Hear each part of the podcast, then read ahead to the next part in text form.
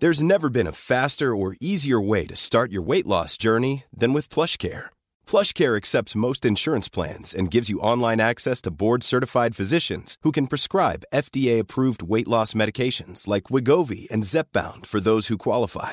Take charge of your health and speak with a board-certified physician about a weight loss plan that's right for you. Get started today at plushcare.com slash weight loss. That's plushcare.com slash weight loss. plushcare.com slash weight loss. Du weißt ja aus eigener Erfahrung, dass immer, wenn ich bei irgendjemandem bin zu Hause, dann frage ich immer, ob es was Süßes gibt. Ja, Und- bin ich ganz genauso. Und so war das letztens auch bei meiner Mutti. Und ich habe jetzt eigentlich nicht erwartet, dass jetzt was Krasses um die Ecke kommt. Aber meine Mutti kam dann mit einem Riegel von Ahead an. Und Ahead macht Produkte mit weniger Zucker. Und sie hatte mir den Caramel Kakao gegeben. Der hat unter der Schokolade so eine Karamellschicht. Und Mm. oh mein Gott, der schmeckt einfach so gut. Ich kam nicht drauf klar. Und meine Mutti sagte dann, ja, die bei Ahead schmecken aber alle richtig gut.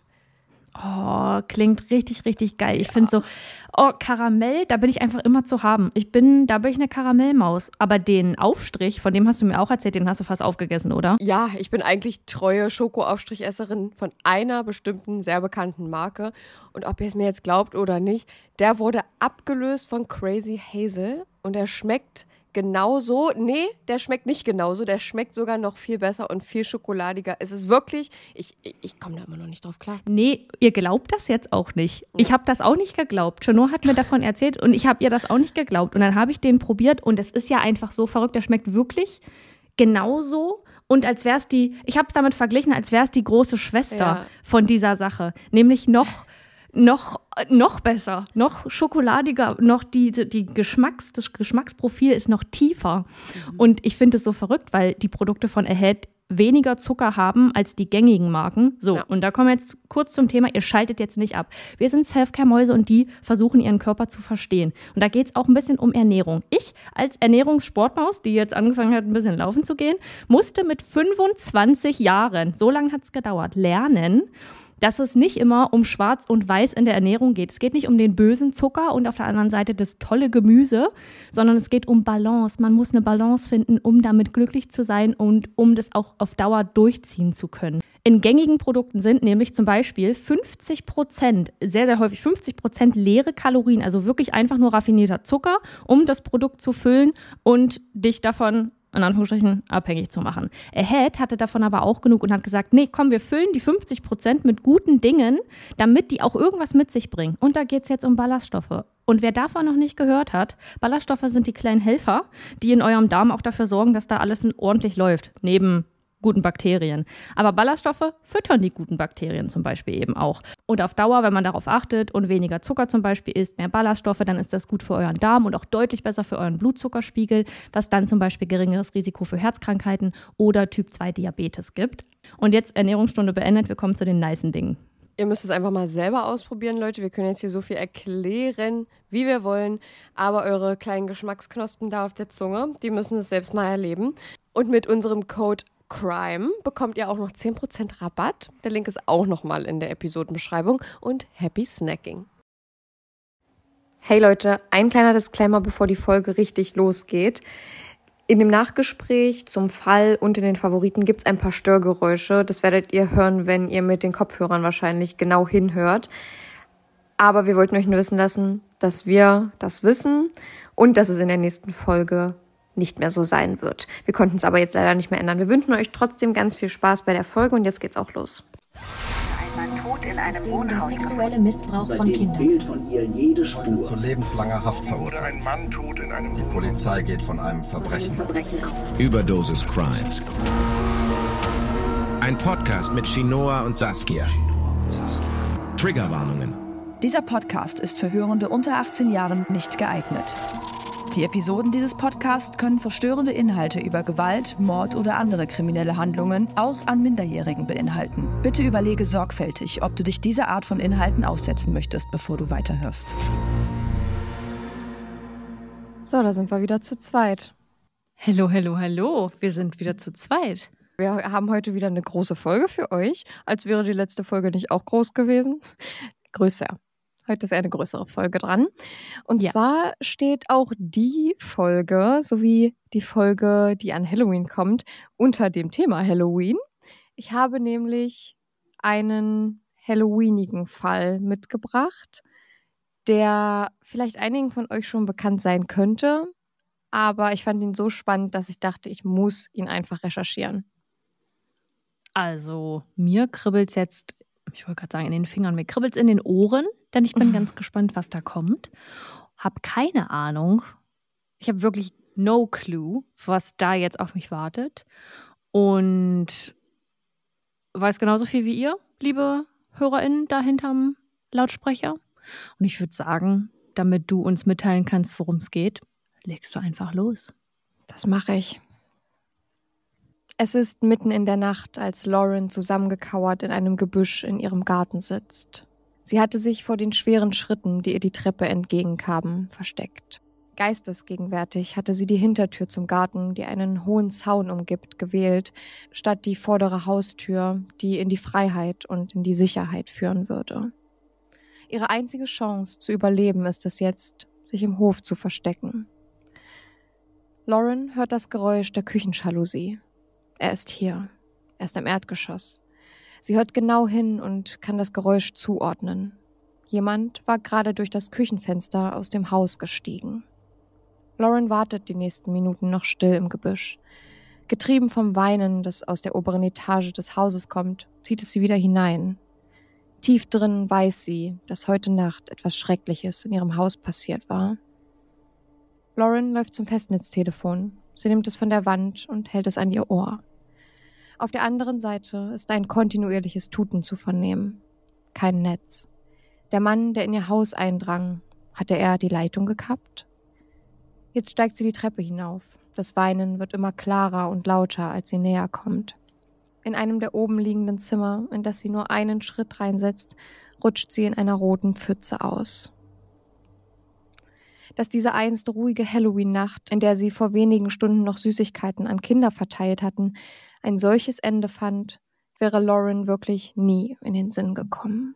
Ach, du, meine Güte. Das Mhm. klingt so gruselig. Ich bin sau gespannt, was jetzt, was jetzt passiert. In der 2631 Dorset Street leben im Jahr 2004 drei junge Frauen. Adrienne Insonja, Leslie Ann Mazzara, beide 26, und Lauren Meanza, 27. Adrienne Insonja wurde am 30.12.1977 als Tochter von Aline Allen und Tony Insonja geboren und wächst in Calistoga mit drei Geschwistern auf. Ihren Highschool-Abschluss macht sie im Jahr 1996 und schreibt sich daraufhin an der California Polytechnic State University ein, wo sie 2001 ihren Bachelorabschluss macht. Nach Napa kommt sie durch ein Jobangebot als Technikerin. Hier wird sie dann auch im Volleyball- und Softball-Team aktiv. Denn Adrian ist schon immer eine sehr sportliche Person. Ihre Freunde und Familie beschreiben sie als zuverlässig, fürsorglich und liebevoll. 1994 wäre Adrian Insonja bei einem Autounfall im Alter von 16 Jahren fast gestorben.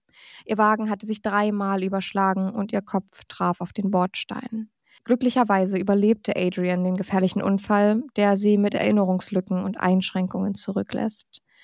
Trotz allem meistert sie in diesem jungen Alter ihr Leben sehr gut und bekommt sogar ein Stipendium. Seit Adrian nun auch in Napa wohnt, führt sie eine Beziehung mit Christian Lee, einem jungen Mann, den sie kurz nach dem Umzug kennenlernte.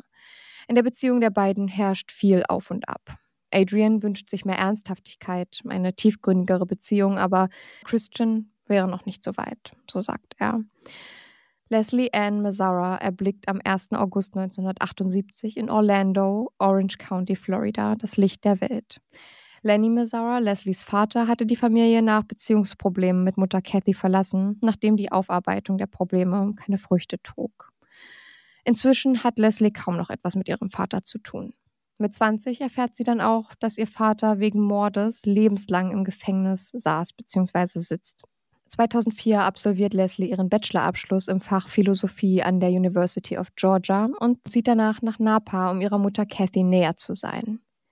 Die 26-Jährige durchlebt aktuell eine Trennung, die in ihr den Wunsch nach einem Neuanfang auflodern ließ. Leslie wird beschrieben als fröhlich, extrovertiert und humorvoll. Als eine Person, nach der man sich umdreht, wenn sie den Raum betritt, weil sie ihn sofort mit ihrer Art füllt. Neben ihrer Arbeit bei einem lokalen Weingut engagiert sich Leslie ehrenamtlich bei der Organisation Canary Home, die sich um misshandelte Kinder kümmert. Sie ist unendlich froh, als sie 2004 einen festen Wohnsitz in Napa findet. Ein WG-Zimmer im Haus, in dem Adrian Insomnia und Lauren Meanza bereits zu zweit leben. Leslie aber macht als Dritte im Bunde das WG-Leben vollständig. Die drei jungen Frauen werden schnell zu guten Freundinnen. Dabei hatten sie doch eigentlich nur nach einer weiteren Mitbewohnerin gesucht, weil die Miete zu hoch war. Aber so war es natürlich noch besser. Lauren Meanza ist mit Abstand die ruhigste der drei, aber auch die athletischste. Dadurch lernten sich Adrienne und Lauren erst kennen, beim Sport. Im Februar 2004 ziehen die beiden dann in das Haus in der Dorset Street ein. Ein WG-Umzug kann ziemlich umfangreich sein, deshalb haben die beiden Glück, dass Adrians Freundesklicke Hilfe anbietet. Zusammen mit Ben Katz, Lily Prudhomme und Lillys Freund Eric Koppel transportieren sie ihr Hab und Gut von A nach B.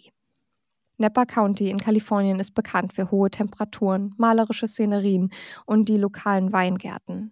Im Jahr 2004 hatte es bereits seit zwei Jahren keinen Mord mehr in Napa gegeben. Der letzte Doppelmord trug sich 1999 zu. Es klingt wie ein Klischee, aber in Napa schließen die wenigsten Menschen ihre Haustüren ab. Die Menschen dort fühlen sich einander verbunden. Ist es doch in Napa gut möglich, dass dein nächster Nachbar der Vater vom Ex-Freund deiner Cousine ist. Es ist eher ruhig in der Dorset Street, in der die drei jungen Frauen wohnen. Keine Partys, keine laute Musik und dadurch auch keine Feinde in der Nachbarschaft. Generell einfach ein ruhiger Haushalt. Der Halloween-Abend 2004 beginnt für die drei jungen Frauen mit dem Vorbereiten der Süßigkeiten und dem ersten Kind, das über den mit roten Blättern übersäten Weg zur Haustür schreitet. Eingepackt in ein schauriges Kostüm klingeln die Kinder an der Haustür der Dorset Street 2631, in der ihnen drei junge Frauen die Tüten mit Schokolade und Gummibärchen aufgefüllt haben. Lauren ist nicht ganz so enthusiastisch über die Halloween-Rituale ihrer Mitbewohnerinnen. Auch Chloe, der deutsche Schäferhundmischling von Lauren, mag es gar nicht, wenn es andauernd an der Tür klingelt. Aber dennoch verbringen die drei jungen Frauen einen schönen Halloween-Abend zusammen. Später am Abend macht sich Adrienne noch einmal auf zu ihrem Freund Christian, ist aber gegen 22 Uhr wieder zurück. Und hier unterscheiden sich ein bisschen die Quellen. Einige sagen nämlich, sie hätten sich an diesem Abend gestritten. Andere sagen, dass Christian und Adrienne einen schönen Abend verbracht hatten. Gegen 23 Uhr gegen in der Dreier-WG alle Lichter aus. Adrienne und Leslie ziehen sich in ihre Schlafzimmer zurück, die im oberen Teil des Hauses liegen, und Lauren und ihre Hündin Chloe haben ein Zimmer im Erdgeschoss. Es muss gegen 1 Uhr gewesen sein, als Lauren das erste Mal aufwacht. Chloe hatte angeschlagen, steht an der Tür und bellt. Lauren horcht kurz. Schritte. Der Bewegungsmelder draußen hatte den Garten mit Licht geflutet. Sie beruhigt Chloe. Sie ist sich sicher, dass es Leslies neuer Freund ist, der wieder eine Nacht bei ihnen verbrachte. War er doch vorgestern das letzte Mal hier gewesen, als der Liebesakt der beiden Turteltauben Lauren und Adrian nicht schlafen ließ. Als sich Chloe beruhigt hat, schläft Lauren wieder ein. Kurz darauf wird sie durch ein lautes Geräusch geweckt, das sich für sie nach brechendem Glas anhörte. Dazu ein Schrei, den sie später als markerschütternd und entsetzend beschreiben würde. Chloe beginnt erneut zu bellen. In der Hoffnung, so wenig Geräusche wie möglich von sich zu geben, kriecht Lauren aus ihrem Bett. Als sie die Hand auf die Türklinke legt und die Tür öffnet, hört sie lautes Rumpeln aus der oberen Etage kommen. Sie hat gar keine Vermutung, was die Geräuschkulisse hervorrufen könnte. Also macht sie sich leisen Schrittes auf den Weg nach oben. Stufe nach Stufe, bis sie plötzlich schwere Schritte die Treppe herunterkommen hört. Please God, help me, somebody help me, hört sie Adrian von oben rufen. Ihre Intuition sagt ihr wegzulaufen. Um sich erst einmal nach draußen zu retten, flüchtet sie in den Hof. Sie realisiert aber schnell, dass sie hier gar nicht wegkommt. Der Zaun ist mindestens zwei Meter hoch und ohne Aufsehen von wem auch immer zu erregen, würde sie es nicht schaffen. Ihre einzige Möglichkeit ist es also, sich im Gebüsch zu verstecken. Sie weiß, dass jemand in ihr Haus eingedrungen war, aber sie hatte ihn nicht gesehen. Sie kann auch keinen Blick auf den Einbrecher erhaschen, als er aus dem Küchenfenster steigt und in die dunkle Halloween-Nacht verschwindet. Als sie nun ins Haus läuft und versucht, den Notruf zu wählen, ist das Telefon tot. Keine Verbindung. Nachdem sie sich sicher ist, dass am Festnetztelefon nichts zu machen ist, läuft sie nach oben, in eines der Zimmer. Sie rutscht aus und sieht dann, dass Leslie mit dem Gesicht nach unten auf dem Boden liegt. Adrian ist hinter das Bett gekauert, extrem schwach, aber noch am Leben. Lauren weiß, sie muss Hilfe holen und das so schnell wie möglich. Ihr fällt ihr Handy ein. Die 27-Jährige läuft nach unten, nimmt sich ihr Telefon und wählt die 911. emergency. What are you reporting? Oh my god, we got attacked. Uh.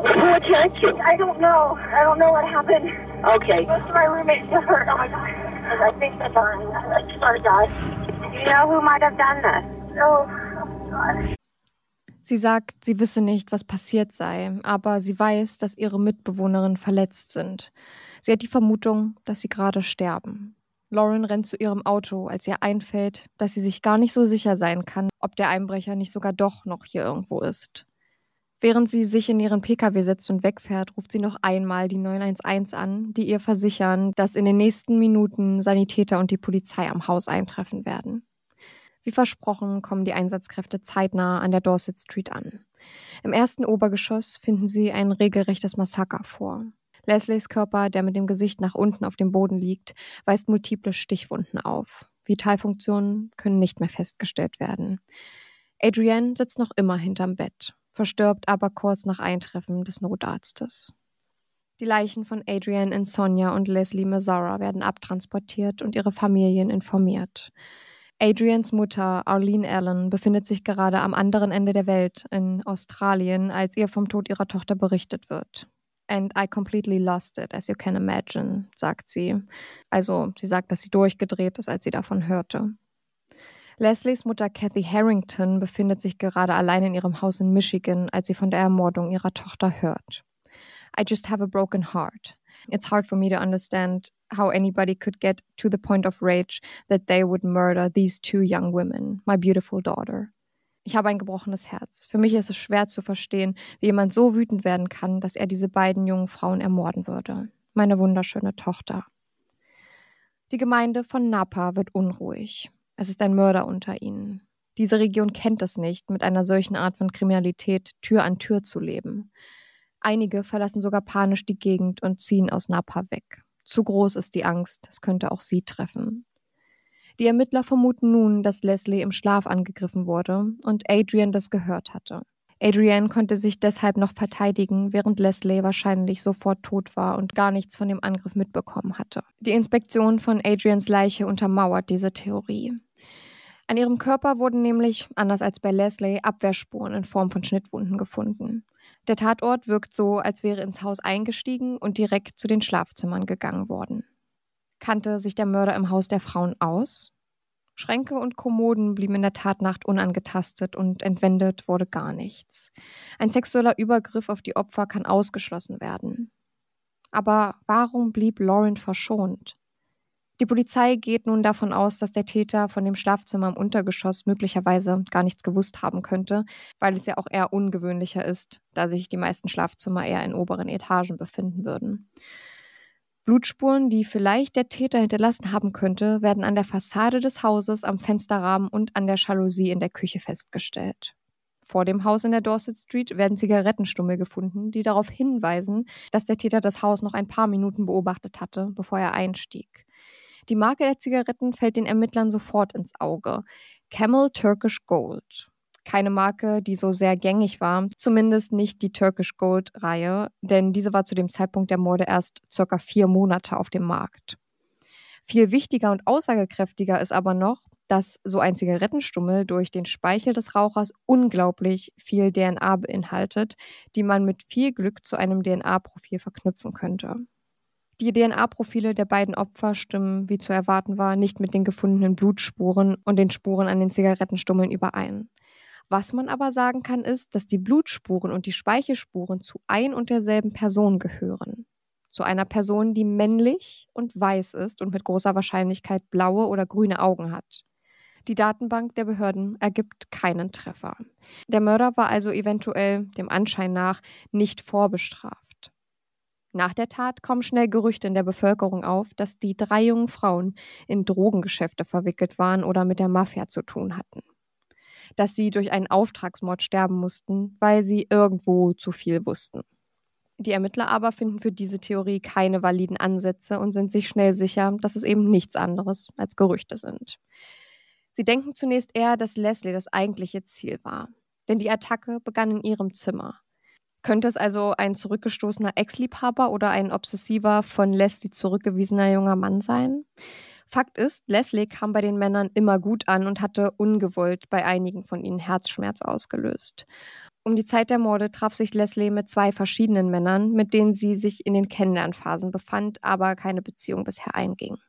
Einer der beiden soll etwas älter gewesen sein, der andere etwas jünger. Der ältere Mann soll vor kurzem herausgefunden haben, dass er nicht der Einzige ist, mit dem sich Leslie trifft. Er hatte nämlich einen Strauß Blumen bei ihr entdeckt, der der andere Mann ihr geschickt hatte und forderte sie auf, die Treffen mit diesem Mann zu unterlassen. Das stellt für die Ermittler ein großes Tatmotiv dar. Es ist also ein guter erster Hinweis für die Ermittler, die ganz ohne etwas dastehen. Als Sie sich Leslies Computer vornehmen, finden Sie in Ihrem E-Mail-Postfach mehrere Nachrichten von ein und demselben Absender.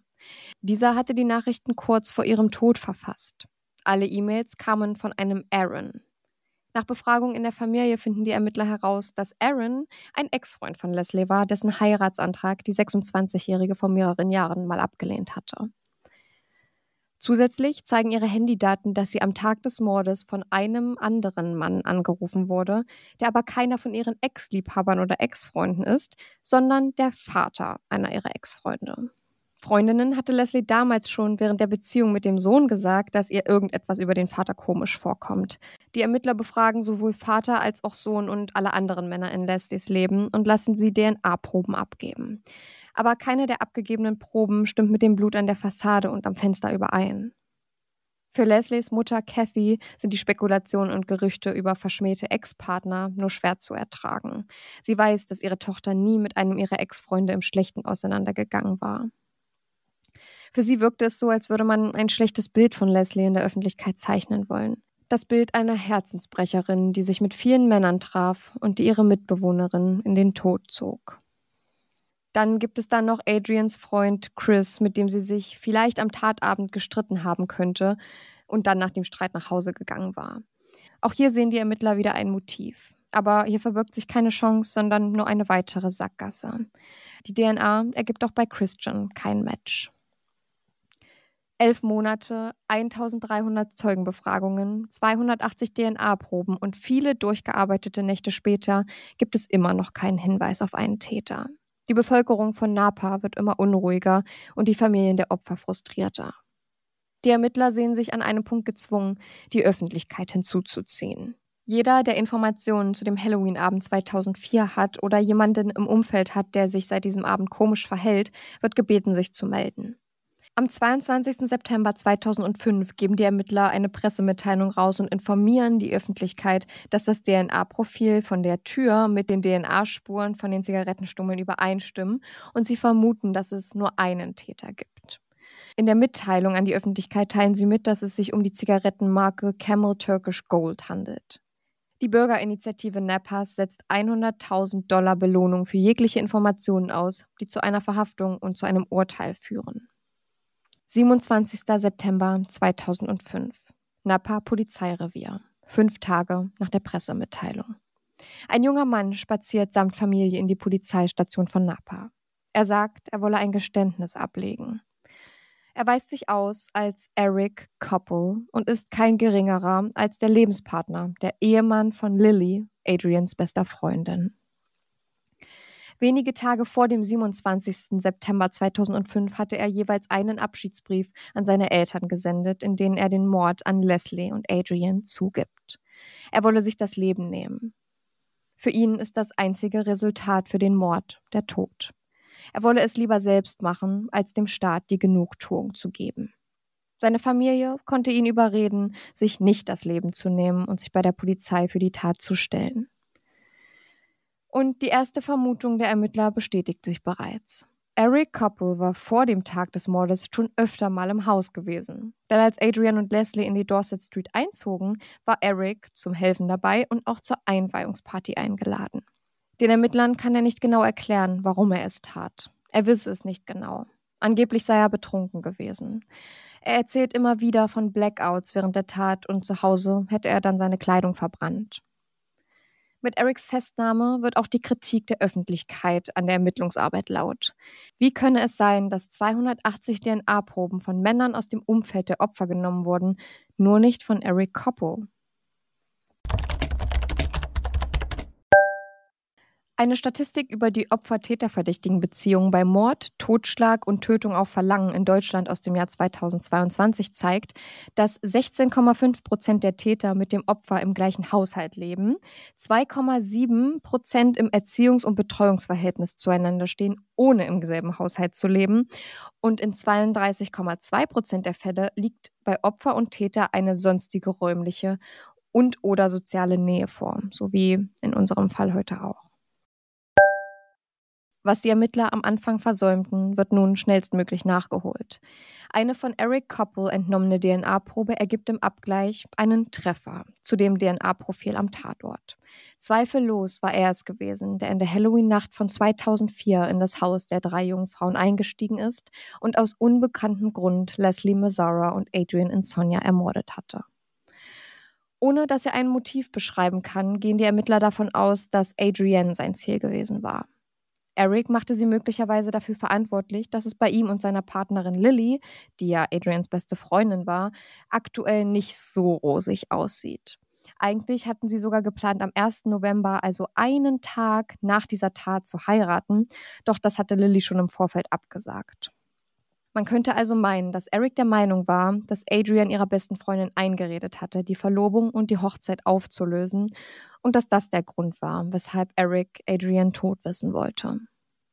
Die Ermittler rekonstruieren die Tat so. Am Halloween-Abend 2004 waren Lily und Eric unabhängig voneinander auf einer Halloween-Party. Die beiden seien auf der Party aber in einen Streit geraten. Eric wollte wissen, wie das jetzt alles weitergehen soll mit der Auflösung der Hochzeit. Lily entgegnete ihm, dass er sie einfach nur in Ruhe lassen sollte. Lily verbrachte die Nacht bei ihren Eltern und Eric Koppel ging nach der Party in die gemeinsame Wohnung zurück. Dort betrank er sich und machte sich auf den Weg zum Haus in der Dorset Street. Bevor er in das Haus einstieg, rauchte er mehrere Zigaretten der Marke Camel Turkish Gold und hinterlässt so ein allererstes Mal seine DNA am Tatort.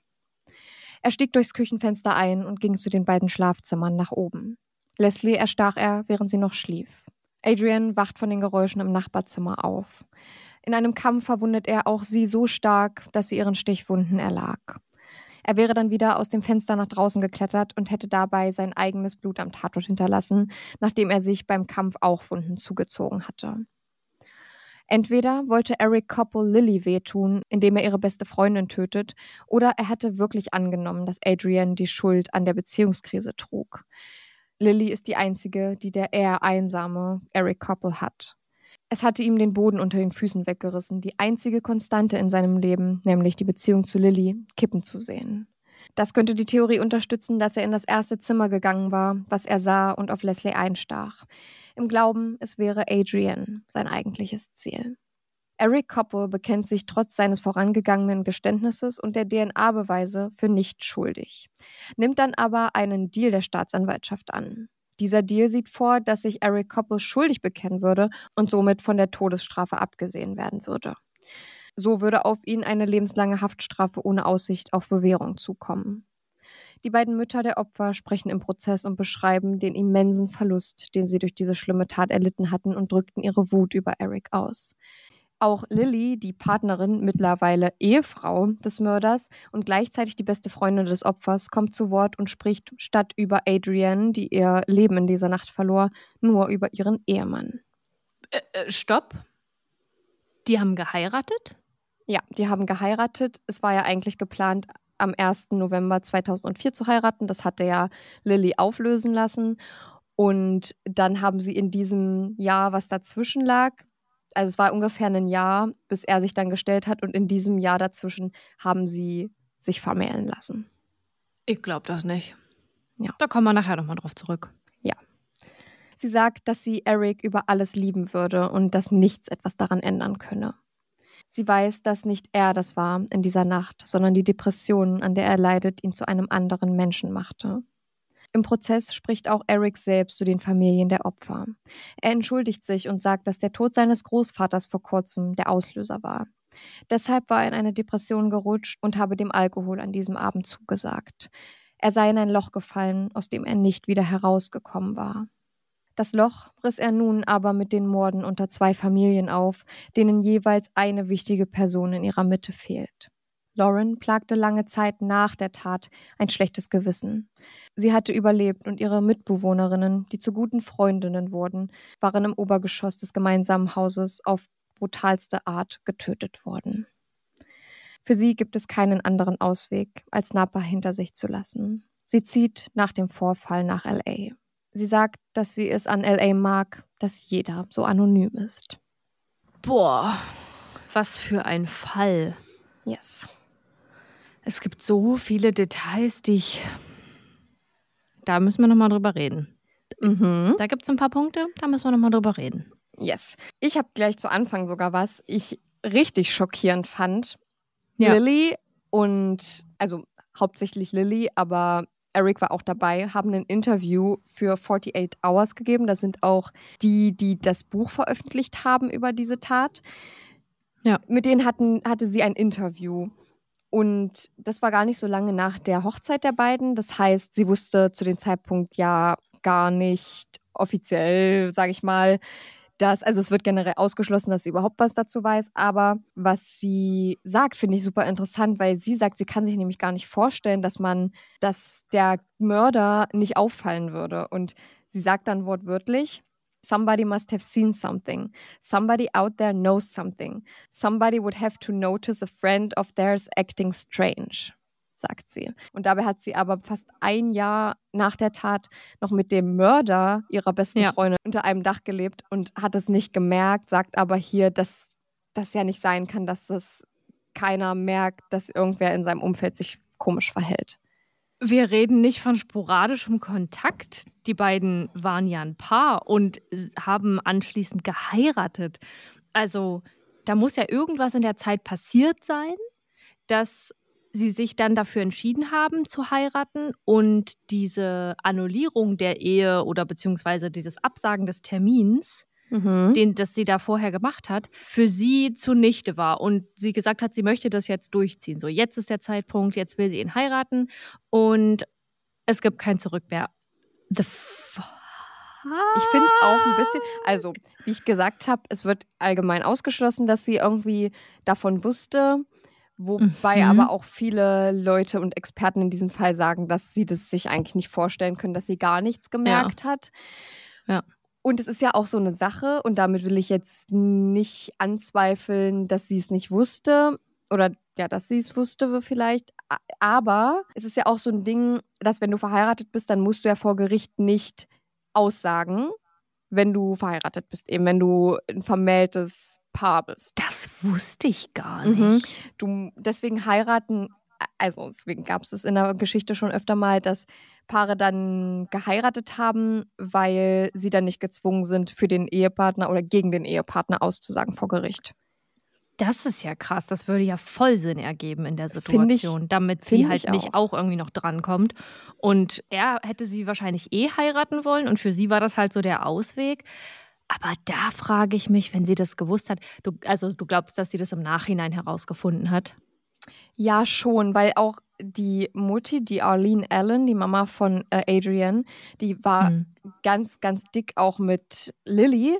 Und sie Mhm. sagt, dass Lilly das niemals geahnt haben könnte, weil sie sich nicht vorstellen kann, dass er sowas getan hätte, einfach die wichtigste Person in ihrem Leben zu ermorden. Aus welchem Grund auch immer, wir haben ja keinen richtigen Grund, wir haben ja nur Spekulationen der Ermittler und irgendwie Sachen, die naheliegen. Aber Ja. deswegen, und Arlene Allen, die Mama von Adrian und Lilly sind immer noch sehr gut befreundet, weil sie eben sich sehr sicher ist, dass äh, Lilly davon gar nichts wusste. Und das will ich auch gar nicht anzweifeln. Aber sie sagt ja selbst, und das finde ich irgendwie so ironisch, dass sie irgendwie selbst sagt, naja, aber das muss man doch, das, also der Mörder kann doch jetzt nicht einfach so durch den Alltag gehen, ohne dass irgendwer was davon merkt. Ja. Dabei, und sie hat ja auch noch eine Gedenkfeier ausgerichtet für Adrian. Also sie hat nach dem Tod das alles ausgerichtet. Und Ja. auch da war Eric Koppel dabei bei dieser Gedenkfeier. Gott. Ja. Wie kann man denn im Nachhinein den Mörder der eigenen besten Freundin heiraten? Zu dem Zeitpunkt der Hochzeit wusste sie ja noch nicht. Ah, aber die sind ja trotzdem noch zusammen, oder? Nee, jetzt aktuell nicht mehr. Okay, sie hat sich danach getrennt. Sie hat sich im Endeffekt dann doch scheiden lassen, ja. Okay, ich dachte, die sind zusammengeblieben. Mhm. Was hat sie denn Nee, dazu gebracht? Okay, warte, warte, warte, das muss mein Hirn mal kurz verarbeiten. Wenn sie das nicht gewusst hat und ihn einfach so heiratet, finde ich ein bisschen komisch. Aber sie findet es raus, lässt sich von ihm scheiden. Oder aber sie findet es heraus, heiratet ihn, damit sie nicht aussagen muss, spielt ihm vielleicht sogar was vor und lässt sich dann im Nachhinein scheiden, weil da ist der Prozess ja rum. Hm, ist eine Theorie. Es ist auf jeden Boah. Fall eine Theorie. Ja. Aber im, im Allgemeinen kann man erstmal davon ausgehen, dass sie es nicht wusste. Es gibt aber auch Hinweise, dass man denken könnte, dass da mehr dahinter steckt. Dass Mutter noch Kontakt zu der Lilly hat, finde ich aber auch ein bisschen weird.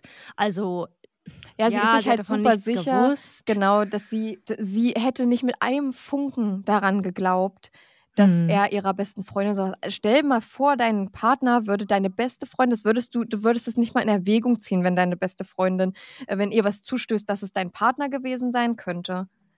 Ja. Und so war das halt do dort auch. Und deswegen ist die Arlene Allen, die Mama von Adrian, ist da, äh, hat da gar keinen Zweifel dran, dass äh, Okay. sie da irgendwie eingeweiht Ja. war. Und irgendwie muss ich sagen, dann, sie hat die beste Menschenkenntnis wahrscheinlich, was die Menschen angeht um sich rum. Und da würde ich jetzt einfach mal auf ihr Urteil vertrauen von der Arlene. Hm.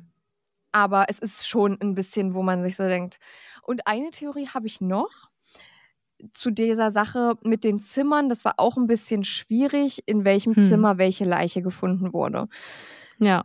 In manchen Quellen heißt es, sie waren beide in Leslies Zimmer. In manchen Quellen heißt es, sie waren beide in ihrem Zimmer. Und Hm. in anderen Quellen heißt es wieder, dass sie beide in Adrians Zimmer waren. Also es ist super schwierig. Ich gehe Ja. aber mal davon aus. Leslie wurde ja sehr wahrscheinlich im Schlaf ermordet, also hatte auch keine Abwehrwunden, weil sie gar keine Zeit hatte, sich zu wehren. Sie wird wahrscheinlich aufgewacht sein. Ja. Aber ich denke mal nicht, also sie hat sich nicht mehr wehren können. Als diese Einweihungsparty bzw. der Umzug war, da haben Adrian und Lauren, die ja überlebt hat, dort noch allein gelebt. Da haben sie noch nicht zu dritt gelebt, da waren sie erst zu zweit. Meine Theorie ist, dass beide vorher ihre Zimmer oben hatten und er deswegen nicht gedacht hat, dass Lauren Hm. unten ist und überhaupt noch eine dritte Person. Vielleicht hat er gewusst, dass eine dritte Person da noch lebt, hat, hat aber da in diesem Moment irgendwie nicht dran gedacht. Hm. Und es kann ja auch sein, dass im Zuge des Einzugs von Leslie irgendwie die Zimmer getauscht wurden, weshalb er in Ja. Leslies Zimmer zuerst war und dann halt auf sie eingestochen hat und gedacht hat, er hätte jetzt sein eigentliches Opfer Adrian attackiert. Und dass er dann ge gemerkt hat, es ist gar nicht Adrian und hat dann ja. ist dann halt noch auf Adrian losgegangen. Boah, ja, das ergibt irgendwie Sinn. Aber wie krass, also auch, dass du, auch die Theorie, die du uns vorgetragen hast, dass er entweder Lilly wehtun wollte, weil sie ihn vielleicht auch nicht heiraten wollte, oder also ohne, dass sie da mit Freundinnen drüber gesprochen hat oder dass irgendwie ihre Entscheidung beeinflusst wurde, ja einfach nur wehtun wollte. Oder eben, dass er Adrian wehtun wollte, weil er glaubt, dass diese Lilly beeinflusst hat.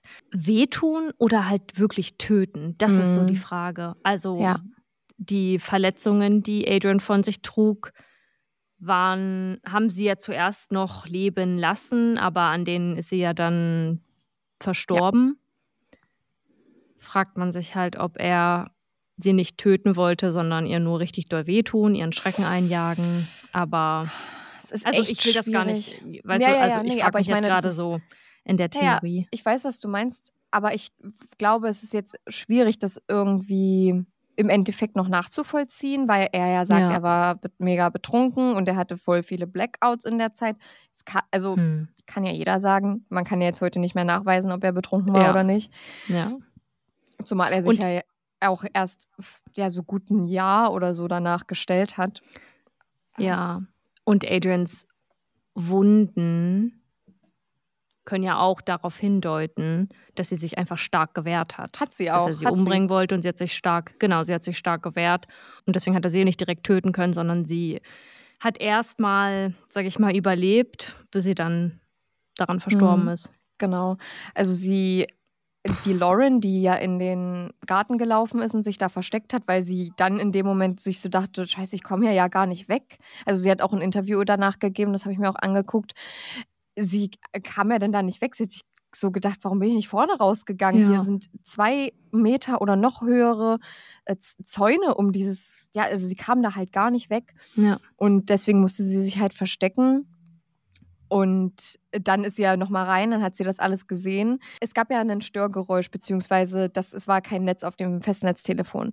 Und tatsächlich hat Hm. der Mörder aber nicht das Festnetztelefon gekappt, beziehungsweise die Leitung, sondern das Telefon, das Festnetztelefon oben in der oberen Etage war in der Leitung. Also es hatte, ich, jemand hat versucht, und wahrscheinlich wird es Adrienne gewesen sein, irgendwie danach zu greifen. Es ist runtergefallen und war damit in der Leitung drin Ah. ohne dass ein Anruf rausging oder reingehen konnte. Oder der Oh. Täter hat vielleicht oben die Leitung besetzt, wissentlich. Das kann halt Ehrlich auch gesagt, sein. Ja, das äh, Zweiteres glaube ich nicht unbedingt, weil Mhm. Ich finde, dass er an sich schon ein bisschen unüberlegt gehandelt hat. Er ist zwar Mhm. davon gekommen, aber dass er da draußen die Zigaretten zum Beispiel geraucht hat und das nicht so berechnend war. Also ein, ein Täter, der wirklich der Sorge hat, gefasst zu werden, entdeckt zu werden und Der irgendwie ein bisschen nachdenkt, der, hin- der versucht doch gar nichts zu hinterlassen. Ja, und das Ich weiß nicht, ob Leute darüber nachdenken, ob er vielleicht einfach Ja, sage ich mal, nicht so weit denken konnte oder wollte. Aber dann ins Haus zu gehen und da die, das Telefon aus der Leitung zu nehmen, kann ich mir nicht vorstellen, zumal er ja scheinbar, er wollte ja keinen keinen Raubüberfall machen, indem er Mhm. dann da irgendwie noch ewig Sachen durchwühlt und vorher erstmal die Leute ausschalten muss oder irgendwie versuchen muss aufzuhalten, ihn davon abzuhalten, sondern scheinbar wollte er einfach nur Gewalt an diesen Personen ausüben und dann sofort wieder weg.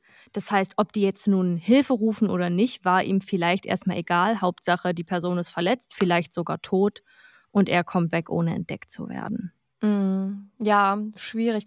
Was ich auch noch mega interessant finde, ist die Sache mit den Zigaretten. Denn, wie Ja. ich gesagt habe, die Zigarettenmarke, also Camel war schon lange auf dem Markt, aber Camel Turkish Gold, diese Reihe, die gab es noch nicht so lange. Vier Mhm. Monate war sie auf dem, auf dem Krass, Markt. das ist echt nicht lang. Ja. es war schon was Besonderes, wenn jemand dieser Zigaretten geraucht hat, weil das werden vielleicht einige von unseren Hörern auch kennen. Wenn man Raucher ist, dann raucht man hauptsächlich eine Marke die ganze Zeit und ja, weiß ich nicht, wechselt irgendwann mal, aber man bleibt der Marke treu. man bleibt meistens, wenn man die Sorte und die Marke gefunden hat, äh, Ja. ja, bleibt man ja meistens treu. Und da war es interessant, dass es wirklich super selten war. Und als die Polizei die Information rausgegeben hat, dass der Mörder, der potenzielle Mörder, Camel Turkish Gold geraucht hat, haben das auch Bekannte von Eric Koppel im Fernsehen gesehen. Und dort haben sie sich schon gedacht, hm, irgendwie kennen wir jemanden, der das raucht. Und Ja. das ist der einzige, den wir kennen, der das raucht. Und die haben auch im Interview danach gesagt, dass sie ja, sich das auch sogar vorstellen könnten, weil, weil sie wussten, dass Eric sie kennt, persönlich, die Opfer. Und Eric hatte sich aber dann gestellt, weil er der Meinung war, er würde eh auffliegen, weil seine Zigarettenmarke so markant war und er wäre zu 100 Prozent auch so aufgeflogen, bin ich der Meinung, durch diese Zigarettenmarke. Ja, ja, ich glaube auch. Ich finde es krass, dass er sich selbst stellt und es fühlt sich für mich ein bisschen so an, oder es wirkt für mich ein bisschen so, als hätte er das nicht dem Schicksal in Anführungsstrichen überlassen wollen, sondern dieses Spiel jetzt beenden, weil er damit nicht klarkommt, mit dem Druck äh, getötet zu haben. Oder die Person sein zu wollen, die sagt, ich stelle mich jetzt, ihr müsst mich nicht ähm, finden, ich stelle mich jetzt, weil, naja, ihr werdet mich eh irgendwann finden. Ja, ja, es ist schwierig, aber der Hauptgrund, also er wäre ja sogar fast so weit gegangen, sich das Leben zu nehmen, Stimmt. weil er, der, weil er sicher war, dass er irgendwann gefasst werden würde. Ich frage mich, du hast ja gesagt, dass der Eric eigentlich keine Kontakte wirklich hatte. Also keine, keine anderen Freunde oder irgendwie Bezugspersonen. Mhm. Aber ich würde gerne mal wissen, was Menschen, die ihn kannten, also sei das jetzt irgendwie von der Arbeit oder vom Campus, der hat auch noch studiert oder was? Nee. Okay, von der Arbeit, wenn er Arbeit hatte, wie die ihn so einschätzen. Mhm. Und aber ich finde es so spannend, dass sie selbst, dass Lilly sagt, sie hat keine Veränderung an ihm wahrgenommen, an ihrem Freund, Also sie wusste, dass er ermordet hat. Sie wusste, dass er depressiv ist, verstärkt durch den Tod auch seines Ja. Großvaters. Aber ich denke jetzt nicht, dass sie ja, es jetzt so eingeschätzt hätte, dass er so weit gehen würde aus Wut und vielleicht auch aus diesem Streit heraus, den sie an dem Halloween-Abend da auf dieser Party hatten, wo sie gesagt hat, er, sie Ja. möchte, dass sie ihn in Ruhe lässt. Vielleicht war er dann Ja. wütend, hat ge gedacht, das ist alles nur wegen Adrian und so und äh, hat sich dann halt auf den Weg gemacht. Ja, damit würde ich sagen, können wir den Halloween-Fall, den ersten Halloween-Fall für dieses Jahr, ähm, ja, einmal abschließen. Ich fand den Fall in der Recherche super interessant, habe mir auch eine kleine Doku dazu angeguckt. Es gibt auch ein Buch dazu, das heißt äh, Nightmare in Napa von, von Paul La Rosa oder La Rosa. Mhm. Und ähm, er hat ja darüber ein Buch geschrieben und das da habe ich auch reingelesen, fand es super spannend. Also auch eine Empfehlung, wenn ihr vielleicht noch ein paar mehr Details zu dem Fall haben wollt, weil da in diesem Buch wird es wahrscheinlich ein bisschen ausführlicher beschrieben. Ja, spannender Fall. Und eine echt traurige Sache, dass die drei irgendwie so happy zusammen gelebt haben und nur eine von dreien überleben konnte, weil sie es geschafft hat, sich selbst zu retten. Ja, und diesem Eric nicht über den Weg gelaufen ist. Was ich noch viel Aber- schlimmer finde, ist, dass sie ein schlechtes Gewissen hat, dass sie überlebt hat. Das finde ich Boah, so ja. unglaublich schlimm, weil es ist ja einfach eine super schöne Sache, dass sie überlebt hat. Aber ich kann mir es gut vorstellen, dass es für einen selber Voll. unverständlich ist, warum gerade man selbst das überlebt hat, während Ja. andere eben gestorben sind. Und es ist so schlimm, wenn ich mir vorstelle, dass sie ja mittlerweile schon richtig gut befreundet waren. Die waren ja nicht nur mit, äh, Mitbewohnerinnen, sondern die waren ja richtig gute Freunde. Und ah, es ist. Ja, ich sie trägt halt nicht nur vorstellen. das Leid mit sich, irgendwie so ein schlechtes Gewissen zu haben, dass sie die Einzige ist, überlebt zu haben, sondern auch noch, dass ihre Freundinnen gestorben sind und sie da trauert und Hm. sich vielleicht auch wünscht, geholfen zu haben oder irgendwie hätte helfen zu können. Aber das, Ja. das ist in dem Moment ja Mhm. überhaupt nicht möglich und es sollten auch gar keine Gedankengänge sein. Aber es ist absolut verständlich, dass man sowas fühlt und Ja. ich glaube dann echt nur möglich in der Therapie zu verarbeiten, weil das sonst Voll. die Person auffressen kann. Aber vielen, vielen Dank, dass du den Fall mitgebracht hast. Und wie Chenor schon sagt, schaut da gerne mal im Internet, falls euch das Buch interessiert oder auch die Dokumentation. Das ist sicherlich auch nochmal ein sehr spannendes Thema, da Interviews zu hören, die Leute dazu nochmal zu sehen. Und äh, damit konnten wir uns echt gut auf unsere Halloween-Zeit ein bisschen einstellen. Der nächste Halloween-Fall, der kommt, ist dann, ähm, äh, hat noch so ein kleines i-Tüpfelchen, würde ich sagen. Mhm. Gibt es auch was zu sehen vielleicht? Da gibt es auch was zu sehen, vielleicht. Oh, ich habe ja schon wieder ein Spektakel erlebt zu Hause. Das, das glaubst du nicht. Ich habe versucht, mein Regal übers Internet zu verkaufen, weil ich wollte mich ein bisschen verkleinern. Und das Regal ist schon sehr, sehr groß, war auch nicht mehr ganz gefüllt. Also ich habe mich da wirklich dran gehalten, rigoros auszusortieren.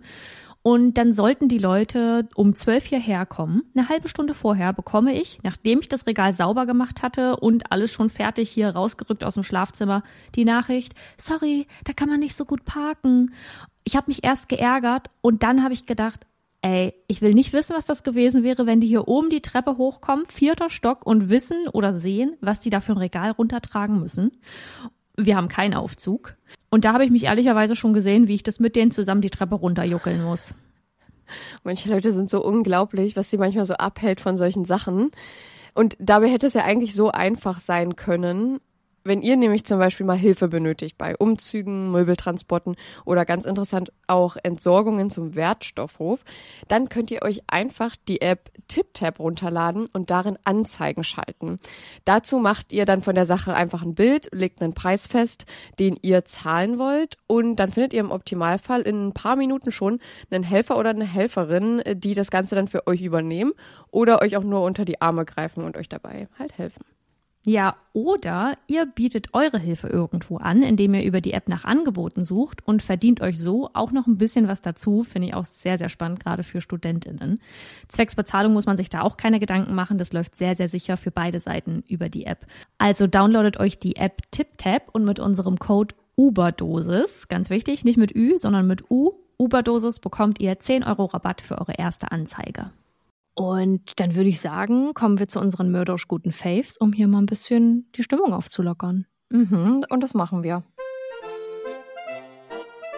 Und ich habe mir mal wieder keinen überlegt. Hm. Ach, Saskia. Also ich habe hier eine Liste, da sind richtig viele drin. Ähm, es wird jetzt von Serien zu Büchern gehen wahrscheinlich. Ja, also ich, ich kann kurz mal nachzählen. Eins, zwei, also warte, ich habe eins, zwei, drei, vier, fünf, sechs. Ähm, Bücher oder nein, Favoriten? Favoriten. Achso. Und davon sind eins, zwei, drei, vier Bücher. Ach so, naja. äh, herzlich willkommen zu unserem Buchclub. Ja. Soll ich direkt anfangen? Ja, ja, mach mal. Gut. Ähm, mein Favorit für diese Woche ist meine neu gestaltete Küche. Oh. Da bin ich sehr stolz drauf. Mhm. Und das habe ich noch nicht angesprochen. Und die habe ich jetzt schon ein paar Wochen. Aber ach, es macht so viel mit dem Raum. Und Voll. also es, in der Küche ist eine Bank gebaut. Und der, dieser alte Tisch, der da war, ah, mir hat das ganze Farbkonzept da einfach nicht gefallen. Und jetzt ist es so schön hell und einladend. Freundlich. Man möchte da morgens einfach nur sitzen und einen Tee trinken. Es macht Spaß. Und vor allem ist es auch für den Video- und Fotohintergrund bei mir, für meine Stories, gar nicht so schlecht, dass es da einfach ein bisschen schöner aussieht. Ich fand es ja vorher auch super schön, aber ich finde es auch cool, wie es jetzt aussieht. Ich muss sagen, ich verstehe voll. Also, das, guck mal, unsere Küchen sind eigentlich ähnlich aufgebaut, Saskias und meine. Und ich ähm, habe auch einen runden Tisch, genau wie Saskia jetzt auch. Und ist das Beste, was man in unserer Situation machen kann, finde ich. Ich glaube Sieht immer, auch, ja. Es sieht immer cool aus. Und Ja. ich habe nur, ich bereue das bei mir ein bisschen. Ich habe erstmal ist ein bisschen zu groß. Es ist auch ganz gut, weil man kriegt relativ viele Leute ran. Und ich würde mich, glaube ich, jetzt im Nachhinein nicht mehr für einen Marmortisch entscheiden. Nicht nur, weil er nicht pflegeleicht ist, sondern es ist alles so kalt. Ich mache meine Arme da morgens drauf, wenn ich da an meinem Laptop sitze. Und es ist einfach nur kalt an meinen Unterarmen. Da denke ich, da kriege ich Ja. jeden, jedes Mal, da fri- frieren mir meine Unterarme ab, ey. Und da ist es Ja, bei ist euch, finde ich, so. cooler, weil es einfach Holz ist. Ja, ähm, haben wir ja auch weiß gestrichen. Deswegen ist es ein bisschen, ist ein bisschen planer und nicht so wirr, wie eine Holzstruktur halt manchmal ist. Und ich mag es, dass es jetzt einfach ein bisschen cleaner ist und Mhm. ruhiger fürs Auge. Ich mochte Ja. das vorher nicht, dass es so chaotisch war. Und das versuche ich jetzt auch gerade in meinem Schlafzimmer irgendwie ein bisschen umzusetzen, weil Mhm. mir ist es, mir ist es, mit dem Grün ist es mir zu viel. Und dann die Bilder und das Bettgestell, das ist aus Holz. Und, Ah, mag ich nicht mehr. Mag ich, Ich nicht finde es mehr. sehr, sehr coselig. Ja, es darf auch koselig bleiben, aber es muss cleaner werden vom Look. Und damit meine ich jetzt nicht mal steril. Mein Papa hat immer gesagt, oh, wenn alles weiß ist, sieht es aus wie Krankenhaus. Und das Mm, finde ich ja. nicht, weil man muss halt so Farbtupfer reinbringen. Farbtupfer, und man muss auch gucken, dass man jetzt, also es darf jetzt nicht alles weiß sein. Muss Ja, schon Abstufungen haben. Ja. Vielleicht ein bisschen gräsch, ein bisschen beige. Ein bisschen gräsch. Ein bisschen Ein bisschen gräsch, ein bisschen gräsch. beige, ein bisschen was anderes, andere Farben durch Blumen oder Kissen oder ne? Ja. Aber ähm, jetzt ist es gerade so vorbestimmt und ich habe jetzt zu, zum Herbst da diese Bettwäsche draufgezogen, so eine rostbraune. Und das ist ja gar nicht mein Vibe jetzt. Also jetzt ist es Vollkatastrophe. Jetzt habe ich nämlich eine grüne Wand und eine rostfarbene ähm, Bettwäsche. Und jetzt sieht es aus wie, weiß ich nicht, als würde ich in so einem Fürsterstübchen schlafen. ah nee, ich find's cute. Bei, bei mir ist es ist ja alles weiß. Die Wände sind super hoch, super lang, Hm. groß und einfach ist alles weiß. Bei mir ist alles viel zu weiß und mich nervt das. Ja. Und ich find's nicht schön. Und ich würde am liebsten die ganze Wohnung streichen. Aber es ist auch der Weißton, denn das Ah. wissen, glaube ich, viele nicht. Ich hätte nämlich gerne meine Wohnung, als ich eingezogen wäre, als ich eingezogen wäre, als ich eingezogen bin, hätte ich die gerne weiß gestrichen. Die war schon weiß, aber das ist so ein typisches Raufaserweiß, wenn man einzieht. Und es gibt ja so schöne Hm. so ein Weißabstufungen. Oder? Ja, es gibt so schöne Weißabstufungen, die halt edel aussehen, die halt nicht einfach nur, hier ist die billigste Farbe drauf. Ne? Ja. Ja. voll. Aber da hätte mir, glaube ich, mein Freund einen Vogel gezeigt, wenn ich gesagt habe, ich würde die jetzt einfach alle nochmal in einem anderen Weiß streichen. Oh, und wir müssten jetzt für jeden Raum so einen Eimer für 85 Euro kaufen. Ja, für Damit das auch 585 schön Euro, ey. Ja, deswegen äh, Apartment, Apartment Change bei mir so ein bisschen vom, vom from the look her. Aber ich freue mich drauf und ich freue mich drüber. Ja, ich bin auch const constantly hier am ändern, weil du, das gefällt mir doch hier immer alles schon nach fünf Monaten nicht mehr. Weil ich bin ja Kenn auch, äh, wir haben ja schon Kenn mal drüber doch. gesprochen, dass wir beide auch so eine Zimmerumräummäuse waren, äh, als wir jünger oh waren. Gott, ja. Oh, wie oft ich mein Ja. scheiß Zimmer umgestellt habe. Also, ahnt ihr nicht, Leute. Aber wann hat das bei dir aufgehört? Weil selbst als ich hier in die Wohnung gezogen bin, habe ich das immer noch gemacht. Bis Das hat zu bei dem mir gar Zeitpunkt, nicht wo ich mich mal richtig damit, ja, bis zu dem Zeitpunkt, wo ich mich richtig damit beschäftigt habe, was ich eigentlich mag und was man, wie man es umsetzen kann und auch mal ein bisschen angespart habe für Dinge, die ich wirklich machen möchte oder die ich haben möchte. Und nicht einfach immer so die erst die erstbeste Sache zu kaufen und dann Ja. darauf zu hoffen, dass einem das drei Wochen lang gefällt, sondern dann auch mal kurz zu überlegen. Und seit ich das gemacht habe, passiert, passiert mir das nicht mehr, außer jetzt im Schlafzimmer. Ey, ich habe extrem den Drang, wieder alles umzustellen, auch in dieser Wohnung. Ja? Es geht aber nicht, es geht nicht im Schlafzimmer. Ich würde es nämlich einmal gerne spiegeln, dass äh, der Mhm. Schrank an der anderen Seite steht. Aber wie soll ich bitte diesen Schrank da wegbekommen? Das ist so ein, das ist, also der ist, glaube ich, vier Meter lang Ja, und sieht aus wie so ein 2,50 Einbauschrank. Ja, und 2,50 hoch. Und den, der musste genau an dieser Stelle eingebaut werden von Profis, weil ha, ich oder hier irgendwer, den ich kenne, das wäre nichts geworden. Und ich hätte es aber Ja. lieber gespiegelt, weil es ein bisschen schöner aussieht, aber ach Mensch, ey, das nervt mich jetzt. Und äh, dann kannst du es auch wieder nicht, dann musst du gucken, weil wir haben auch einen Fernseher im Schlafzimmer, musst du wieder einen Fernseher umbauen und irgendwo da auch Ja. eine Steckdose finden. Nee, keine Lust drauf. Nee, es ist ich dann, dir. äh, gerade wenn auch gestrichen wurde, ist das ganz schwierig, finde ich. Also, Ja. ich habe zum Beispiel hier in meinem ähm, Arbeitszimmer oder im Wohnzimmer diese Ecke gestrichen für meinen Arbeitsbereich. Da kann ich nicht mehr so viel umräumen, weil diese Ecke ist jetzt gestrichen. Das ist jetzt Mhm. blöd. So, also, Ja, das, das muss jetzt hier stehen bleiben. Aber hiermit bin ich auch nicht zufrieden. Also, hier wurde auch noch was dran gemacht. Oh Gott, naja. Aber jetzt sag uns ähm, doch mal deinen Favoriten. Ja, ich äh, mache ein kleines Oberthema und mache ähm, zwei Abspaltungen. Ja, Zwei Unterthemen. genau. Nee, ja. Mein Oberthema, mein Oberfavorit ist die Autorin Frida McFadden. Die mögen wir ja beide wir ziemlich gerne. doch. Die mögen wir doch. Und meine beiden Abspaltungen sind zwei Bücher von ihr. Einmal The Housemaid und einmal Never Lie. Die habe ich jetzt beide mittlerweile schon gelesen. Und die beiden Bücher sind die einzigen beiden Bücher, die bei mir in meiner Bücher-App fünf Sterne bekommen haben. Alle anderen haben nur vier. Mhm. Warte, Never Lie und? The Housemaid. Ah ja. Ja. Und die Leute, falls ihr gerne englische Bücher lest, Thriller, Krimi, bla bla bla, lest die beiden Bücher, Frida McFadden. Ich werde wahrscheinlich noch alle Bücher lesen wollen von ihr, weil ich sie super finde. Also sie schreibt es super Ja. spannend. Die Plot-Twists sind meistens nicht vorauszusehen. Also auch Ja. mit Never Lie wolltest du ja auch anfangen, ne? Ich habe, ich glaube, so 5% bisher gelesen oder so. Und dann Oh, habe ich gut. aber, äh, ja, äh, und dann kam das Dr. Zockers Buch dazwischen und dann habe ich das erstmal Ah, ja. gelesen. Ja, das habe ich äh, auch schon fertig gelesen. Das steht auch auf meiner Favoritenliste. Kann ich jetzt gleich noch mit erwähnen. Fand ich super, fand ich cool, fand ich interessant. Äh, mal was anderes. Aber ich will jetzt auch gar nicht so viel weiterreden. Ich habe nämlich noch eine unabgesprochene Sache mit dir vor, Saskia. Eine ganz schnelle. Ähm, Ich habe Okay. nämlich, pass auf, ich habe jetzt Für nämlich, Überraschungen äh, bin ich immer zu haben. ich führe jetzt hiermit nämlich eine kleine neue Rubrik ein die jetzt immer in unseren großen Folgen kommt. Und ähm, wir müssen das jetzt halt auch leider so lange durchziehen, äh, wie meine Liste hier schon lang ist, die ich dafür habe. Denn die neue Rubrik nennt sich TikTok-Bubble der Woche. Und in den nächsten Wochen sagen wir mal, in welcher TikTok-Bubble wir gerade Oh. stecken. Oh, Und das ist eine ich- sehr gute Idee. Ja, das als kleine, schnelle Sache hinten dran. Ja, Soll ich gleich mal machen? keine schnelle Sache bleiben, aber das ist auch in Ordnung. Wir, versuch, wir versuchen es kurz zu halten, okay? Ja, Okay. Meins ist, was ich mir als erstes aufgeschrieben habe, Footballspiel, Anzeigetafel, Vergleiche mit Disney-Figuren und Zuschauern, beziehungsweise mit, keine Ahnung, irgendwelchen Comicfiguren wie von Family Guy oder so. Und dann äh, werden die Links eingeblendet und im rechten Bild ist dann irgendein Ah. Zuschauer, dem der am ähnlichsten sieht. Und das habe ich gerade nur auf meiner For You-Page, weil ich das so cool finde. Oder, oder irgendwelche Leute, die halt irgendwie witzig aussehen, weil es einfach Comicfiguren sind und Ja. wo dann irgendwelche Leute eingeblendet werden, die aber echt oft passen. Ja, das ist meine TikTok-Bubble der Woche. Witzig. Boah, da muss ich jetzt kurz mal überlegen.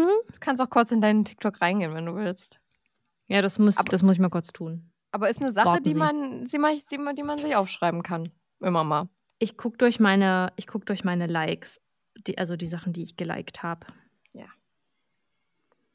Also so Sachen, die dir halt richtig oft jetzt reingespült wurden, weil du dir einmal Ja. ein Video dazu richtig intensiv angeguckt hast. Meine TikTok-Bubble momentan Mhm. ist, ähm, sind Dackel. Guck mal! Hast du auch steht aufgeschrieben? Bei mir auch. Alter, ich möchte so unbedingt einen Dackel haben. Das steht bei mir auch. Ich habe meinem Oh Freund Gott. gestern nur Bilder und Videos Ich von will Dackeln keinen geschickt. anderen Hund. Wenn ich irgendwann, wenn ich, sollte ich irgendwann einen Hund haben, dann wird das ein Dackel. Ganz zu, zu 1000 Prozent. Aber so ein Langhaardackel oder ein Kurzhaardackel? Nee, ein Kurzhaardackel. Ich finde zeig dir beides das irgendwie süßeste Video, was süß. ich letzte. Ja, ja, warte. Ich zeig dir so ein, das ist so ein Mischling. Ich weiß nicht mal, ob das ein Dackel ist. Ich glaube, das ist ein Mischling aus einem Dackel und so einem. Australian ähm, Shepherd. heißen die Australian Shepherd? Ah, ja, ja, kenne ich. Kennst du das mir Video? nicht zeigen. Ja. Alter, wie, wa, wie kann etwas so süß sein? Ich kann es mir für mich als Zweithund vorstellen, weil ich hätte schon gerne einen einigermaßen etwas größeren Hund, weil ich gerne große Hunde mag. Aber so Ja. als Zweithund finde ich das, glaube ich, ganz schön. Ich sehe mich halt nicht in absehbarer Zeit in einem Haus wohnen und deswegen ist bei mir auf jeden Fall äh, ein kleinerer Hund, wenn dann. Die, die Sache ist, ich bin ja eigentlich gar nicht so eine Hundeperson. Und äh, ich muss ehrlich sagen, mit Dackeln erst zur Hundeperson geworden, weil ich gemerkt habe, wie verdammt süß die sind. Ich finde nicht alle Mhm. Hunde süß. Also Aber ja, die sind auch super im Trend aktuell. ja, aber ich finde die einfach sauschön. Die sind schön, die sind witzig. Ich weiß, die sind ein Mhm. bisschen besonders. Die können super sassy sein. Die haben ihren eigenen Willen. Ja Sind gelesen. extrem überzüchtet. Ich war, ja, also das finde ich auch schwierig, aber ähm, Ja. da muss man, also das ist zum Beispiel auch gar keine Option dann für mich, wenn es sich in dieser, in dieser Situation ergibt. Aber eigentlich ist das, ähm, ist für mich auszuschließen, bei einem Züchter einen Hund zu holen, sondern wenn, dann aus der Tierrettung. Mhm. Und ihr glaubt nicht, was ich da schon auf Websites gesehen habe. Da dachte ich so, ach du Scheiße, ach du Scheiße, den brauche ich jetzt, diesen Hund, ich muss Mhm, den retten. same. Und es gibt so schöne Tiere aus der Tierrettung. Also ich rede jetzt nicht mal nur von schön anzusehen, sondern die einfach so süß beschrieben Ja. werden und da Videos mit dabei sind, bei denen ich mir denke, oh Gott, ey, Da, da, ihr da, da ein ganz, ganz liebes Herz Zuhause. Ja. Ja, und deswegen, ähm, genau, sehe ich mich aber nicht in absehbarer Zeit in, einer, in einem Haus wohnen, deswegen ein kleinerer Hund. Und ich bin kein Hundemensch eigentlich, ich bin Katzenmensch, aber ich finde, also mit den Dackeln habe ich echt äh, Gefallen an Hunden gefunden, zumindest an Dackeln. Ja. Ja, Leute, das war unsere neue Rubrik äh, TikTok-Bubble der Woche. Und äh, wir Ja. hoffen mal, dass wir das in den nächsten Folgen nicht vergessen. Ich habe auf jeden Fall eine kleine Notiz dazu. Ich werde das wahrscheinlich jede Woche genauso wie mit den Favoriten machen. Ich wollte aber noch sagen, lasst uns doch mal bei Instagram wissen, was eure TikTok-Bubble momentan Ja. ist. Bitte von mir aus auch unter dem letzten Posting. Oh ja, gerne. Ähm, Einfach irgendwo hin. Äh, irgendwo in die Kommentare bitte mal, was eure TikTok-Bubble ist. Auch wenn ihr diese Folge jetzt hier schon 28 Wochen danach hört, schreibt es einfach mal rein. Also das Ja. wird sich ja jetzt sicherlich noch ein paar Folgen wiederholen, was wir hier machen. Hoffentlich. Deswegen lasst uns das mal wissen. Und äh, dann können wir darüber mal ein bisschen Bei philosophieren. Überdosis Achso, ja, bei überdosis.crime.podcast. mit UE. Und äh, folgt uns da gerne, hinterlasst uns da ein paar Likes. Und ähm, dann bleibt mir nichts anderes übrig, als zu sagen, vielen, vielen Dank fürs Zuhören. Danke, dass ihr Mhm. wieder mit dabei wart. Danke fürs Einschalten und mit schon aus abschließenden Worten. Seid immer nett zu anderen, das ist mega wichtig. beenden wir hier die Folge. Bis nächste Woche. Bis nächste Woche, Leute. Tschüssi. Ciao. Überdosis Crime.